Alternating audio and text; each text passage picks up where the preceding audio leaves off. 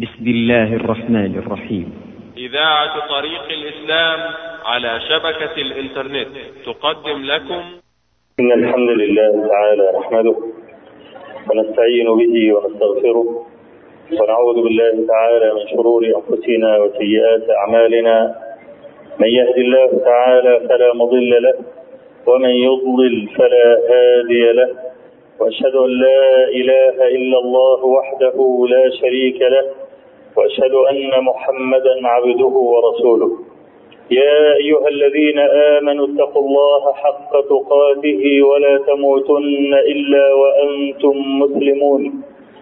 يا أيها الناس اتقوا ربكم الذي خلقكم من نفس واحدة وخلق منها زوجها وبث منهما رجالا كثيرا ونساء. واتقوا الله الذي تساءلون به والأرحام إن الله كان عليكم رقيبا. يا أيها الذين آمنوا اتقوا الله وقولوا قولا سديدا. يصلح لكم أعمالكم ويغفر لكم ذنوبكم. ومن يطع الله ورسوله فقد فاز فوزا عظيما.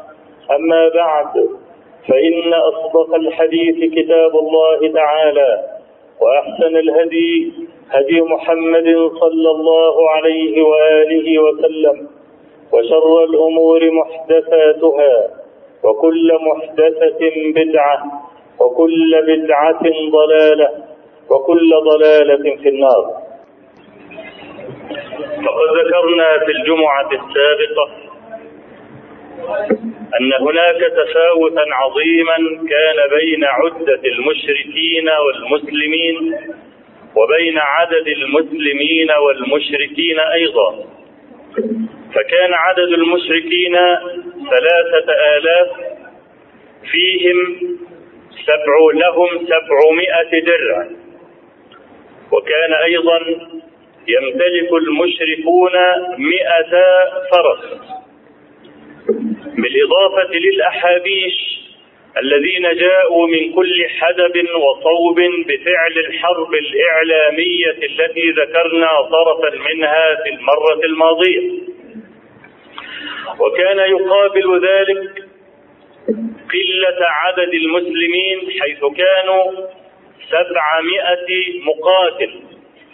بعدما انخذل أبي بن عبد الله بن أبي بن سلول بنحو ثلث الجيش وكانوا يمتلكون مئة درع. إذا سيقاتل في جيش المسلمين ستمائة حاسر حاسر أي بلا درع واقية في الوقت الذي كان المشركون يمتلكون فيه سبعمائة درع. يعني سبعمائة مقاتل في جي في صف المشركين بما يساوي عدد جيش المسلمين كله والباقي حاسر ولم يكن لدى المسلمين إلا فرس واحد على قول وجزم موسى بن عقبة وهو ثبت في المغازي أن المسلمين ما كانوا يمتلكون ولا فرس واحد.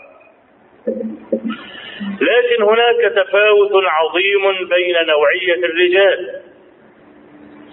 المشركون جاءوا بحمية الجاهلية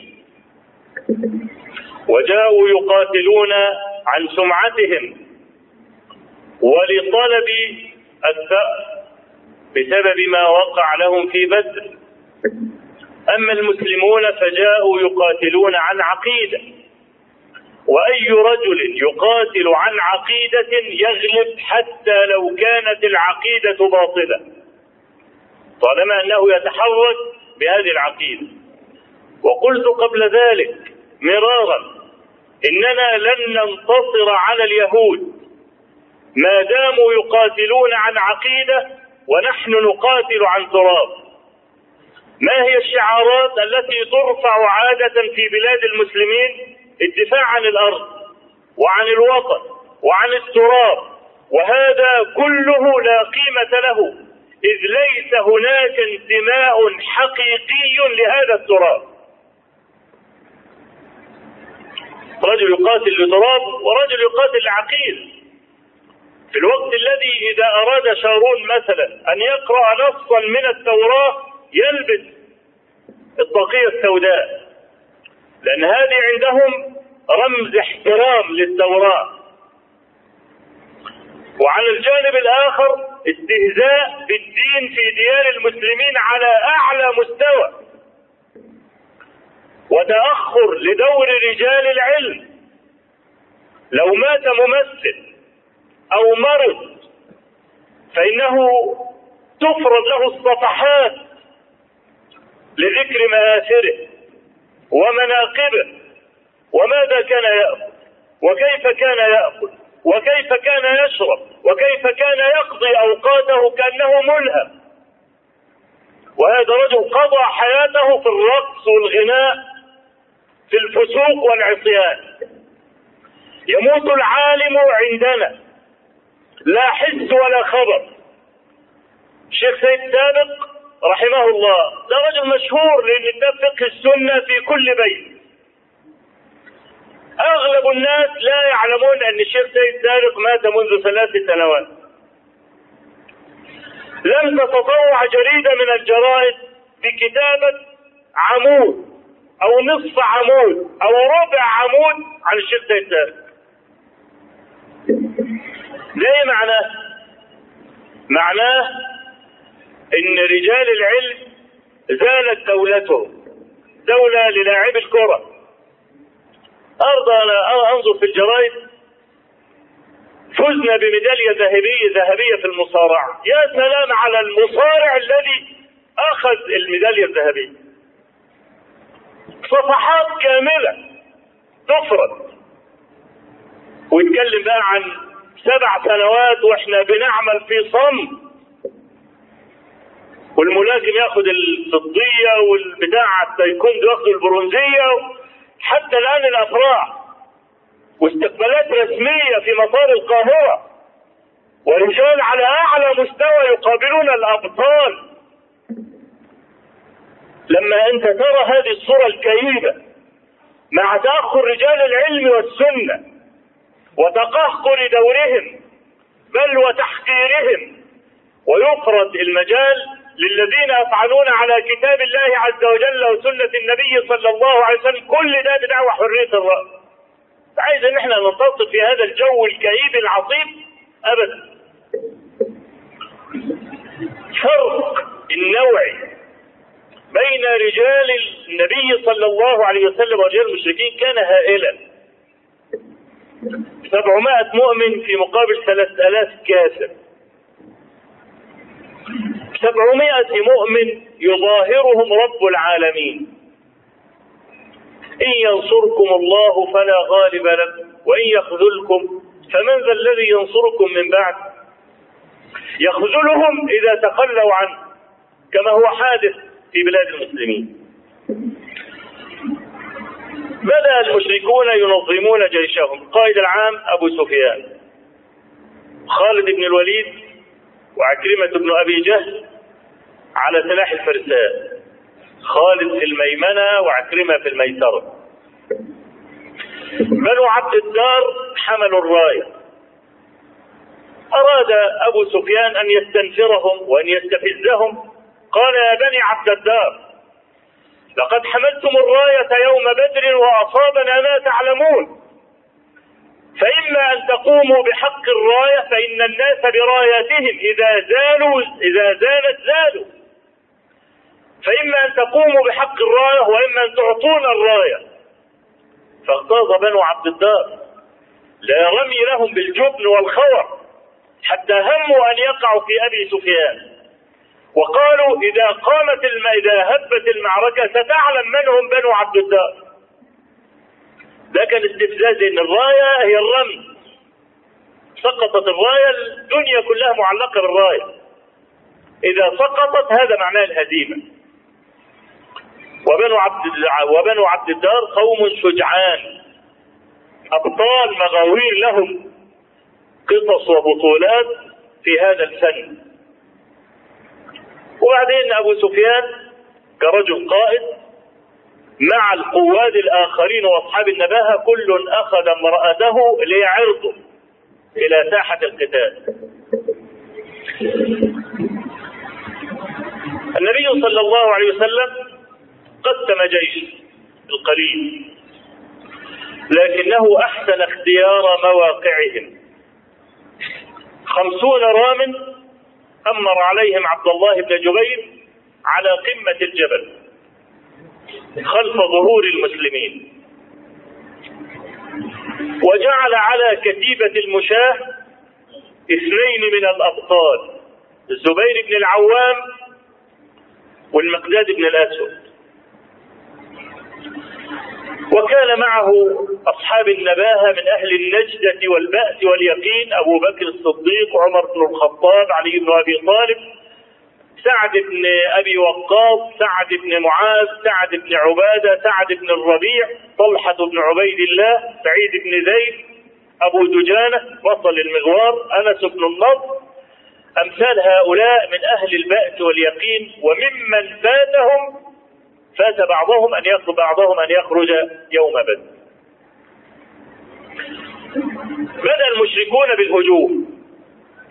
وكان المشركون قديما إذا وقعت حرب بينهم وبين جهة أخرى كانوا يستخدمون طريقة الهنود الحمر. في الحرب.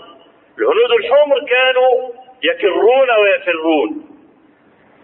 لكن لأول مرة في غزوة أحد يصطف المشركون مثل المسلمين. بدأت الحرب بالمبارزة المعروفة كبش الكتيبة طلحة بن أبي طلحة حامل لواء المشركين. وإنما سمي كبش الكتيبة لبطولته المشهورة المعهودة. قال هل من مبارز؟ فلم يصبر عليه الزبير بن العوام أن ينزل من على جمله بل وثب إليه وثبة الليل وأخذه من على جمله ونزل به في الأرض فاحتز رأسه وفصله عن جسده. اللي هو ما سقط. ده أول واحد يقتل. طلحة بن أبي طلحة ودي طبعا كانت مفاجأة للمشركين ما توقعوا أبدا أن يقتل هذا الكبش. حتى أن النبي صلى الله عليه وسلم سر سرورا عظيما بمقتل طلحة وقال للزبير لكل نبي حواريا حواري وحواري الزبير. قال النبي صلى الله عليه وسلم بمناسبة قتل الزبير لطلحة ابن أبي طلحة. حمل اللواء عثمان ابن أبي طلحة العبدري. فتلقاه حمزة فقتله فحمل اللواء أبو سعيد ابن أبي طلحة فقتله سعد بن أبي وقاص. فتولى رفع اللواء أولاد طلحة كبش الكتيبة. أخذه مسافع فرماه عاصم بن ثابت الأنصاري بحربة فقتله أخذه الجلاس ابن أبي طلحة فتلقاه طلحة بن عبيد الله فقتله أخذه كلاب ابن أبي طلحة فتلقاه الزبير بن العوام فقتله فنى ستة من أبناء دار واحدة. كل هذا في لحظات ما أن يتناول اللواء حتى يعاجل فيقتل. فتلقاه أرطاس ابن شرحبيل وهذا من بني عبد الدار. فتلقاه علي بن أبي طالب فقتله فحمل اللواء ثلاثة متعاقبين.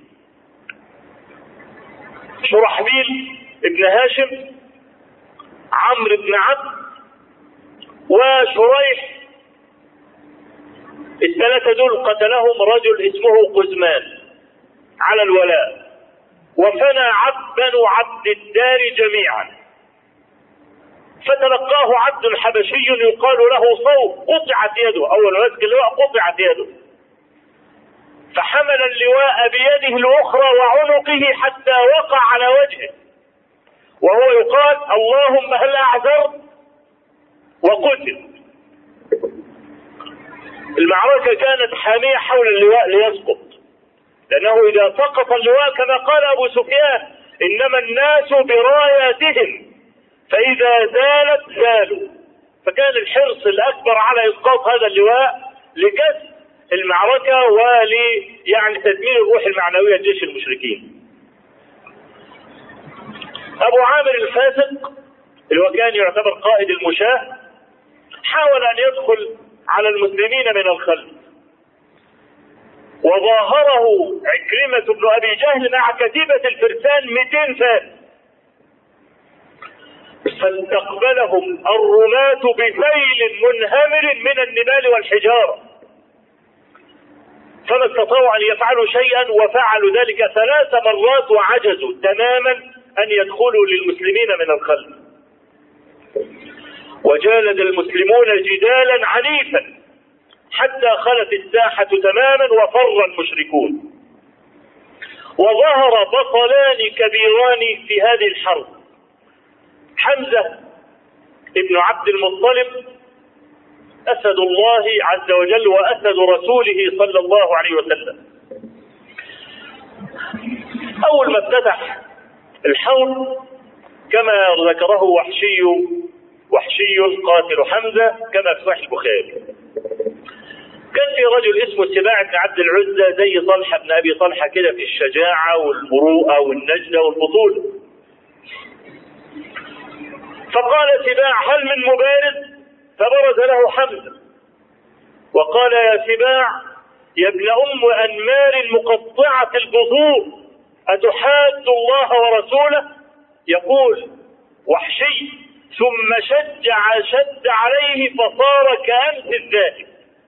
أمس الذاهب يعني مات فورا وكان حمزة كما يقول وحشي لا يقابل أحدا إلا أطار عنقه كمن له وحشي فقتله كما سيأتي في حصاد المعركة. أما أبو دجانة سماك بن خرشة ذلك البطل الذي كان يختال ويمشي مشية الاختيال في الحرب. فإنه كما رواه مسلم وغيره من حديث أنس رضي الله عنه أن النبي صلى الله عليه وسلم أمسك سيفا فقال من يأخذ هذا السيف؟ فكل يقول أنا. فقال صلى الله عليه وسلم من يأخذ هذا السيف بحقه؟ فأحجم القوم. فقال أبو دجانة أنا. فأخذه. وأخرج من جيبه عصابة حمراء فعصب بها رأسه. وكانت تسمى عصابة الموت. وهذا معناه أنه سيقاتل حتى الموت.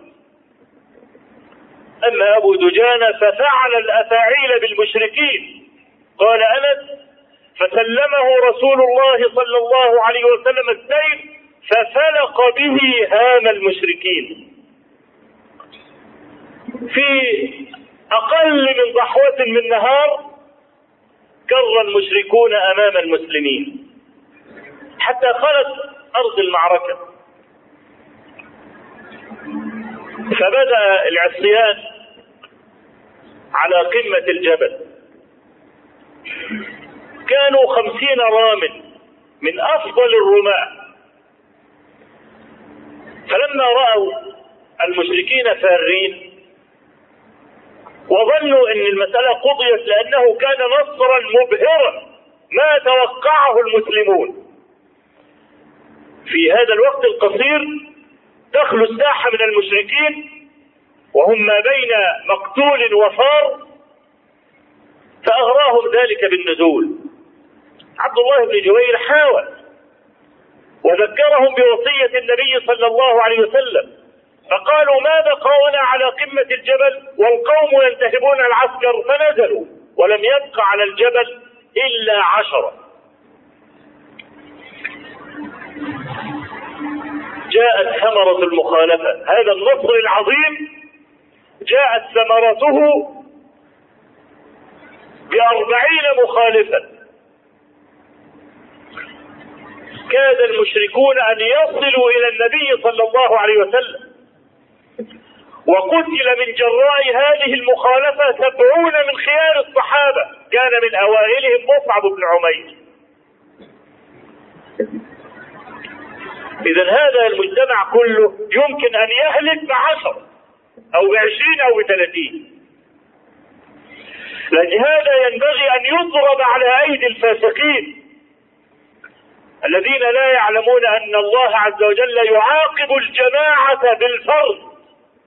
إذا أهمل الجماعة كف هذا الفرض عن محارم الله.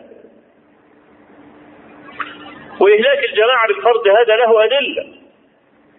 منها قول الله عز وجل واتقوا فتنة لا تصيبن الذين ظلموا منكم خاصة بل تجتاح الكل. والذين ظلموا أفراد بالنسبة للسواد الأعظم. وأيضا حديث أبي هريرة في الصحيحين أن النبي صلى الله عليه وسلم قال غزا نبي من الأنبياء صلوات الله وسلامه عليهم. فقال لا يتبعني أحد ثلاثة نفر. لا يتبعني رجل بنى بامرأة بنى بامرأة لا يتبعني رجل تزوج امرأة ولما يبني بها. أي عقد عليها ولم يبني بها لم يدخل عليها. ولا يتبعني رجل له خليفات ينتظر نتاجها. خليفات عنده مواشي غنم وما شابه ذلك. وهو بينتظر النتاج اللي هي الولادة. ولا يتبعني رجل بنى بيوتا ولم يرم سقوفها.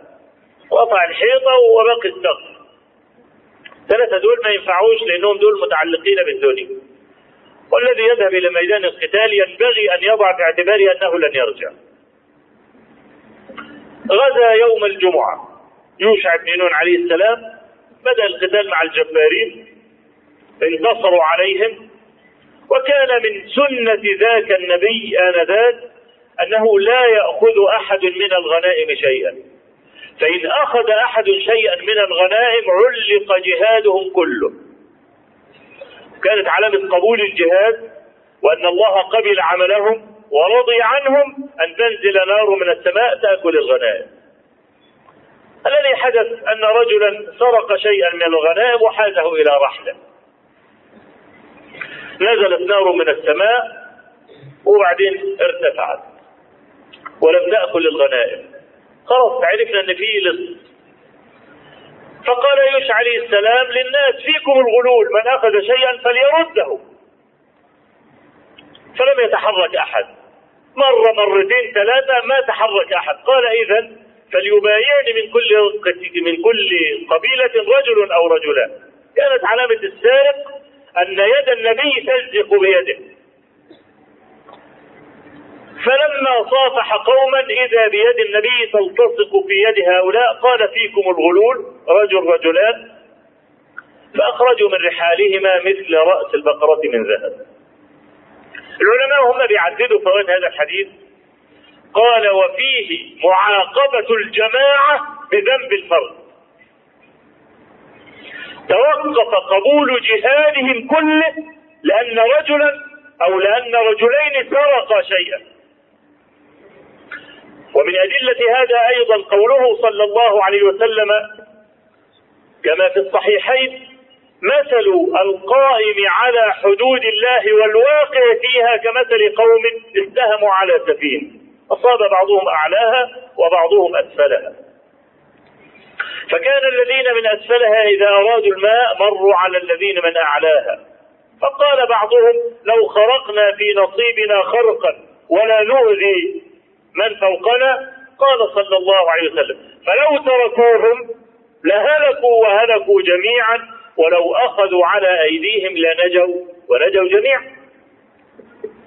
تخلف النص سببه المخالفات. ولا يفض هذه المخالفات إلا ولاة الأمور. لأن السلطان له شوكة. ولا يستطيع أحد أن يقاوم السلطان. تصور رجلا أصاب حدا زنى مثلا وهو محصن. فجاء لرجل مثلي وقال أقم علي الحد. طهرني بالحد. طلعت في دماغي حفرت له حفرة في الأرض ردمت عليه أنا ومجموعة من إخواننا فضلنا نضربه الحجارة حتى مات. ماذا سيفعل أبناء وأعمام وأخوال هذا المقتول؟ يقتلونني.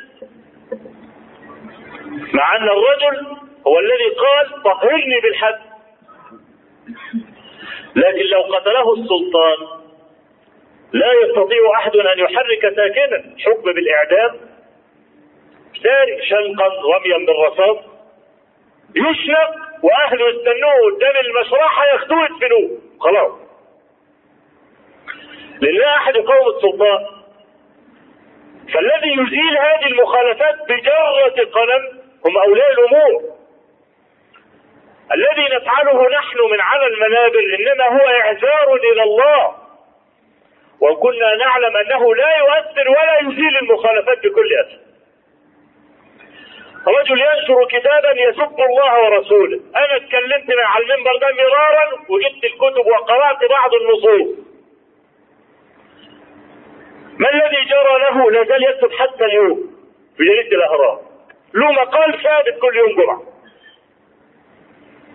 ولا اتكلم واصرخ ولا صريخ ده لو جاله أمر كده أمر إزالة أو إنه يحترم نفسه كده ولا حتى يتوقف ولا يرفدوه هيتوقف. فهذه الجهود المبذولة المهدرة طاقات المهدرة في كل مكان يمكن أن تزول بشيء واحد. عبر عنه الليث بن سعد العالم المصري الجليل. لما دعاه والي مصر.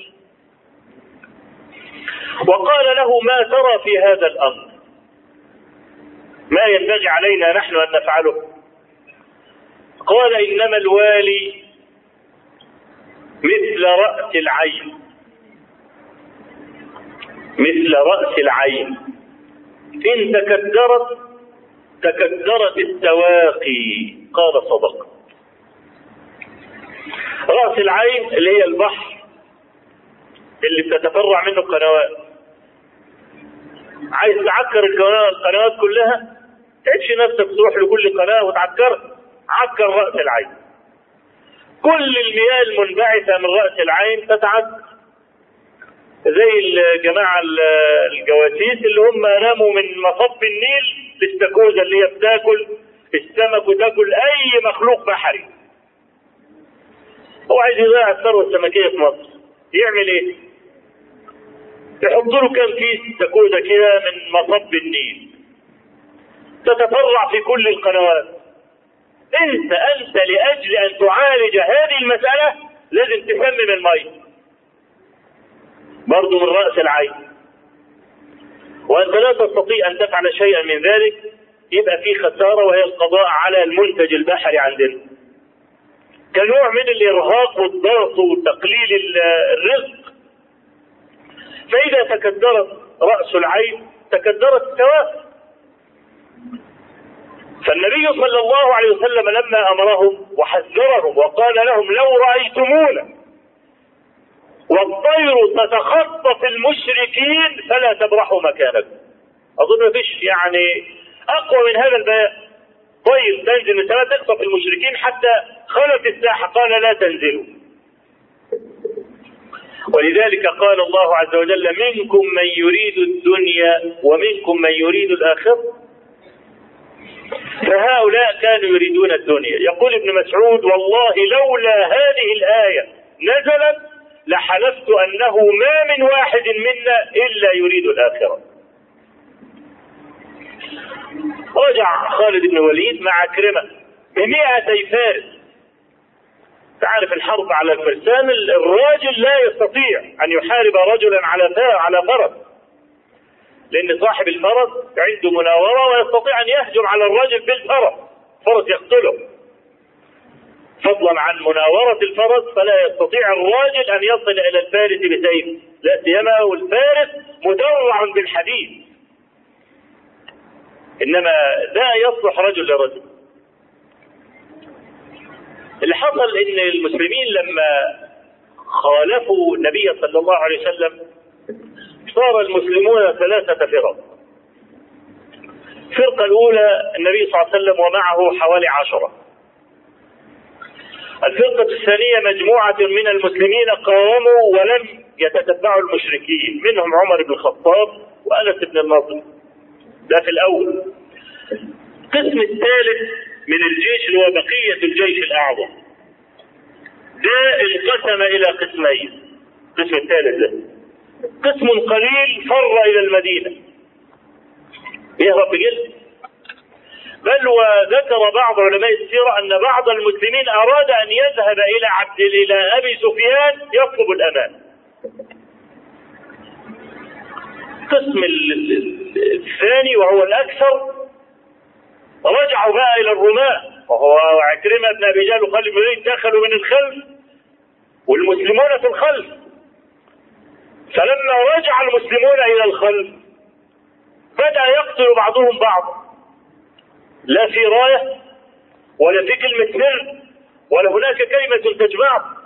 بدأوا يضربوا زي ما تيجي خط عشواء. فقتلوا اليمان والد حذيف ابن اليمان. ظنوه من المشركين. وحذيفة يقول أبي أبي كما في صحيح البخاري. ومع ذلك لم يلتفت أحد لأن دي مجزرة وبدأ المسلمون يضرب بعضهم بعضا. بدأ الهرج والمرض في ساحة القتال وصارت الدولة للمشركين. هنا بقى ظهرت بسالة المسلمين لأن الأسد لا يصاب بسهولة يجرح آه. ولكن يبقى معه المبادرة والمناورة. بدأ يظهر البطولات. أنس بن النضر لا يكاد يعرفه كبير أحد من المسلمين. هذا بطل صنديد كبير. وهو بيمر وجد عمر بن الخطاب ألقى سيفه مع جماعة من المسلمين. ما لكم؟ قالوا قتل رسول الله صلى الله عليه وسلم. قال وما تفعلون في الحياة من بعده؟ قوموا فقاتلوا على ما قاتل على ما قتل عليه. ثم لقي سعد بن معاذ قال واهن يا سعد إني لاشم ريح الجنة دون أحد. وانغمس في العدو. فقاتل حتى قتل. وما عرفته أخته إلا ببنانة. أصيب بثمانين ما بين ضربة بسيف وطعنة برمح ورمية بسهم. حتى شول ما عرفته أخته من وجهه. كثرة الضرب والطعام. ما عرفته إلا ببنانه وسعد ابن وقصة أنس بن النضر العلماء يستدلون بها على جواز الانغماس في العدو. يعني إيه الانغماس في العدو؟ أن أكون رجلا واحدا وأدخل في قوم كثيرين. وليس هذا من باب إلقاء النفس النفس إلى التهلكة. بل الفقهاء الأربعة على جواز الانغماس في العدو إن كان يحدث نكالا فيه. عشان كده يا إخواننا المجاهدون في فلسطين الواحد منهم يعرف أنه سيقتل حتما ويذهب لإحداث نكاية في العدو. بعض الناس اللي هم لا يعرفون الحقيقة يقولون منتحر. وهذا أقل ما يقال فيه كما قلت بمنتهى الصراحة دي جليط أقل حاجة تقال في هذا ان دي جليط فضلا عن أنها مخالفة لما استقر عليه رأي جماهير العلماء الأربعة وأصحابهم وهو جواز الانغماس في العدو حتى وإن كان الظن الغالب أو اليقين أنني سأقتل.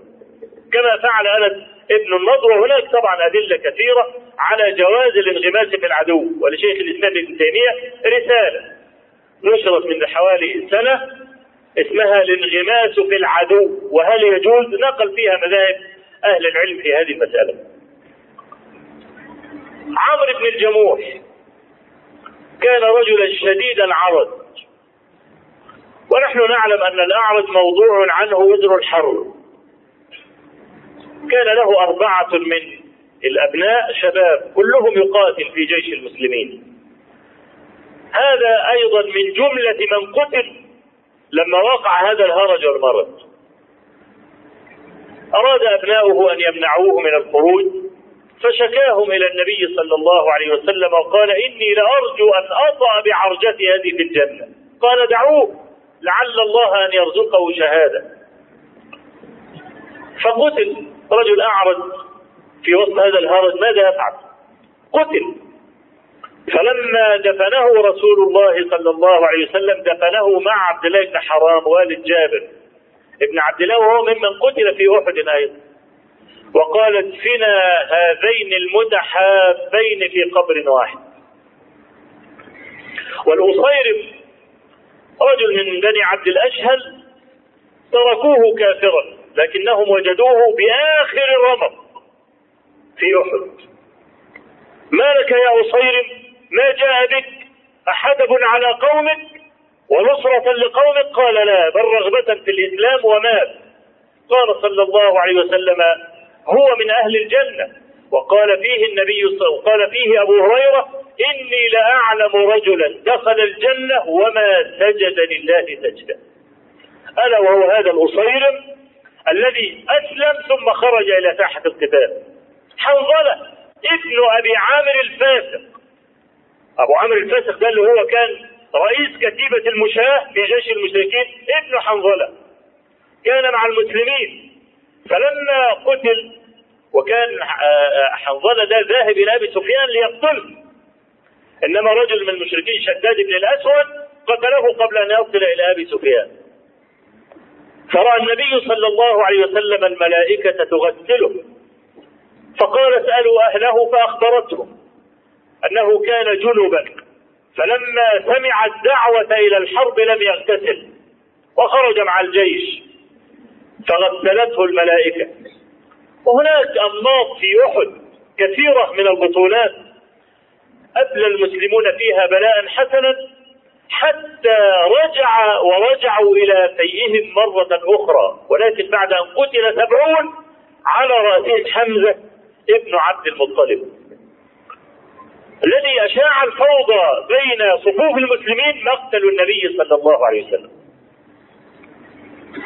واعتبروا أن هذه أكبر مصيبة وبعض الذين لم يعني يتمكن الإيمان من قلبهم لم يقاتلوا على هذه المسألة ولكن كانوا ينظرون إلى شخص النبي صلى الله عليه وسلم زي الراية بالضبط.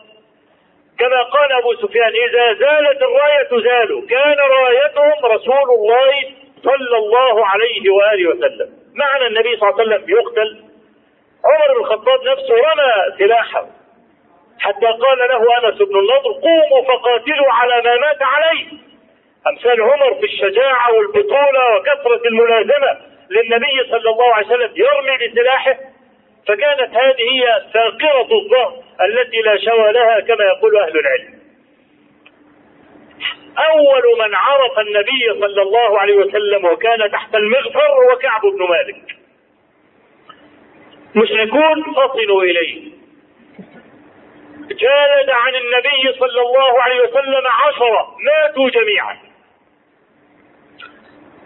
فجالد طلحة عنه. ودرس عليه أبو دجانة صاحب عصابة الموت. فكانت السهام تنزل في ظهره ولا يتحرك حتى لا يصيب سهم رسول الله صلى الله عليه وسلم. ووصل الأمر أن ام عمارة نسيبه بنت كعب جالدت عن النبي صلى الله عليه وسلم امرأة مما ينبئك بالمصيبة العظيمة التي حدثت للمسلمين آنذاك. يصل الأمر إلى إن امرأة تقاتل ده لما سقط لواء المشركين وقتل بنو عبد الدار جميعا. وقتل الغلام الحبشي صوب لم يرفع الراية إلا امرأة. يقال لها كارثة الجبل. اسمها عمرو بنت علقمة الحارثية هي التي رفعت الراية. حسان بن ثابت عير القرشيين بها. فقال لهم فلولا لواء الحارثية أصبحوا يباعون في الأسواق بيع الجلائب. لا ترفع اللواء أين الرجال؟ فيعيرهم بهذا. أنه لم يبق في قريش رجل حتى رفع اللواء امرأة. ولذلك قالوا لها كارثة الجبل؟ إنها شجاعة كلها تدخل في هذا المعنعان عشان ترفع الراية ترفع اللواء لتجمع المشركين مرة أخرى. يا له من قلب جريء بطل فوصل الأمر أن نسيبة بنت كعب تقاتل عن النبي صلى الله عليه وسلم. فلما قتل العشرة قال النبي صلى الله عليه وسلم ما أنصفنا أصحابنا. لأنه كان يدعوهم ويغريهم فيقول من يرد عنا القوم وله الجنة.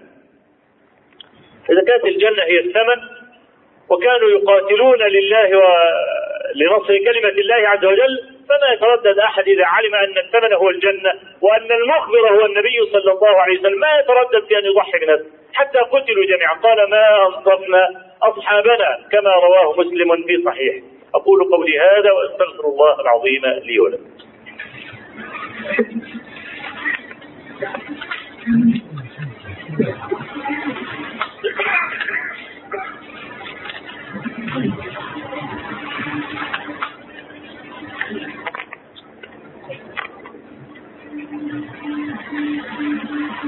الحمد لله رب العالمين.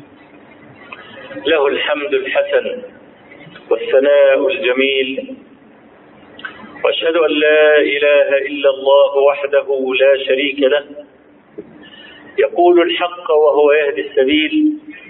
وأشهد أن محمدا عبده ورسوله صلى الله عليه وعلى آله وصحبه وسلم. في مسند الإمام أحمد أن ابن عباس رضي الله عنهما كان يقول ما نصر الله عز وجل نبيه في موطن كأحد فكانوا ينكرون عليه فيقول بيني وبينكم كتاب الله ويتلو قوله عز وجل ولقد صدقكم الله وعده إذ تحسونهم بإذنه. حتى إذا فشلتم وتنازعتم في الأمر وعصيتم عصيتم اللي هم الرماة يعني وفشل عبد الله بن جبير أن يردهم. من بعد ما أراكم ما تحبون من هزيمة المشركين في أول النهار منكم من يريد الدنيا الجماعة اللي نزلوا من على الجبل. ومنكم من يريد الآخرة الجماعة اللي ثبتوا مع عبد الله بن جبير العشرة أو ما دون العشرة لما كانوا على الجبل ثم صرفكم عنهم. ليبتليكم ولقد عفى عنكم. صرفكم عنهم بدل ما كنتوا أنتوا بتقتلوهم وانتوا اللي بتطردوهم هم اللي طردوكم وقتلوكم. والله ذو فضل على المؤمنين. أين هذا الفضل؟ الفضل في انسحاب المسلمين. انسحابا منظما حتى لا يقعوا تحت أسياف الكافرين. القادة, القادة العسكريون يقولون إن انهزام الجيش في ساحة القتال بصورة منظمة نوع من النصر.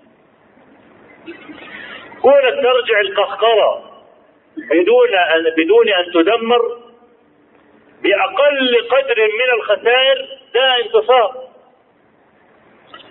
بدلا من أن تتقدم فتدمر. لا ارجع. والأيام دول. أنا هزمت في هذه الجولة لكن عندي رجالي. سأكر بهم مرة أخرى. فهذا الذي جرى. أن المسلمين بعدما علموا أن النبي صلى الله عليه وسلم حي وصرخ كعب بن مالك من الفرح وقال هذا رسول الله صلى الله عليه وسلم فأشار إليه أن اسكت بعدما سقط عليه السلام في حفرة من الحفر التي حفرها أبو عامر الفاسق للمسلمين وشج رأسه وكسرت رباعيت رباعيته اليمنى. هنا بالأسفل وغاصت حلقة المغفر في وجنتيه وحلقة المغفر كان من حديد المغفر كان من حديد كما في حديث أنس. لدرجة إن مالك بن سنان والد أبي سعيد الخدري ما استطاع أن يخرج هذا الحديد إلا باسنانه من شدة غوص هذا الحديد في وجنة النبي صلى الله عليه وسلم. حتى سقطت ثنيتاه فالثنية اللي هي مقدم الأسنان شدت ما يعني شد حلقات المغفر سقطت ثنيتاه والنبي صلى الله عليه وسلم يقول كيف يفلح قوم شجوا رأس نبيهم وهو يدعوهم إلى الله. فنزل قوله تعالى ليس لك من الأمر شيء أو يتوب عليهم أو يعذبهم فإنهم ظالمون. وقد أسلم كثير من هؤلاء المشركين بعد ذلك وصاروا من جند الإسلام. النبي عليه الصلاة والسلام جلس في سفح الجبل مع أبي بكر وعمر وعلي وجماعة من المسلمين. فعلى أبو سفيان على قمة الجبل كما رواه البخاري في صحيحه وقال اعل هبل يوم بيوم بدر والحرب سجال. اعل هبل ولله ما بيعبدون أول ما قال هذا الكلام بعد ما الأول سأل عدة أسئلة أفيكم محمد؟ قال لا تجيبوه. أفيكم أبو بكر؟ قال لا تجيبوه. أفيكم عمر؟ قال لا تجيبوه. قال أما هذا فقد كفيتموه ما هؤلاء فقد كفيتموهم عند ذلك قال أعلو هبل فقال النبي صلى الله عليه وسلم ألا تجيبوا فمنعهم من الإجابة أولا. ثم أمرهم بالإجابة ثانيا. أمرهم بالإجابة ثانيا لما المسألة تعلقت بالتوحيد.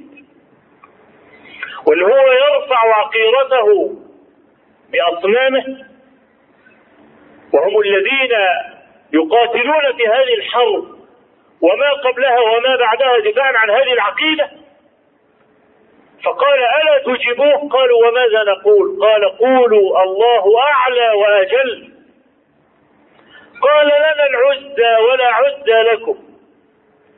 قال ألا تجيبوه؟ قالوا وماذا نقول؟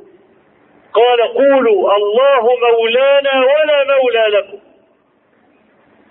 فقال يوم بيوم بدر والحرب سجال فقال عمر لا سواء قتلانا في الجنة وقتلاكم في النار. خشي النبي صلى الله عليه وسلم أن يرجع الكافرون مرة أخرى لقتال المسلمين. فأرسل من ينظر ماذا يفعلون. هل يركبون الخيل أم يركبون الإبل؟ قال إن ركبوا الخيل فهؤلاء يريدون الحرب وإن ركبوا الإبل فهؤلاء يريدون مكة. فلما رأوهم جنبوا الخيل وركبوا الإبل علم أن الحرب قد انتهت. وبعد ذلك كان للنبي صلى الله عليه وسلم في ذلك كلام نستأنفه فيما يأتي إن شاء الله تبارك وتعالى. اللهم اغفر لنا ذنوبنا وإسرافنا في أمرنا. وثبت أقدامنا وانصرنا على القوم الكافرين. اللهم اجعل الحياة زيادة لنا في كل خير واجعل الموت راحة لنا من كل شر. اللهم قنا الفتن ما ظهر منها وما بطن. اللهم لا تجعل الدنيا أكبر همنا ولا مبلغ علمنا ولا تجعل مصيبتنا في ديننا ولا تسلط علينا بذنوبنا من لا يخافك ولا يرحمنا. رب آت نفوسنا تقواها وزكها أنت خير من زكاها. أنت وليها ومولاها. اللهم اغفر لنا هزلنا وجدنا وخطأنا وعمدنا وكل ذلك عندنا.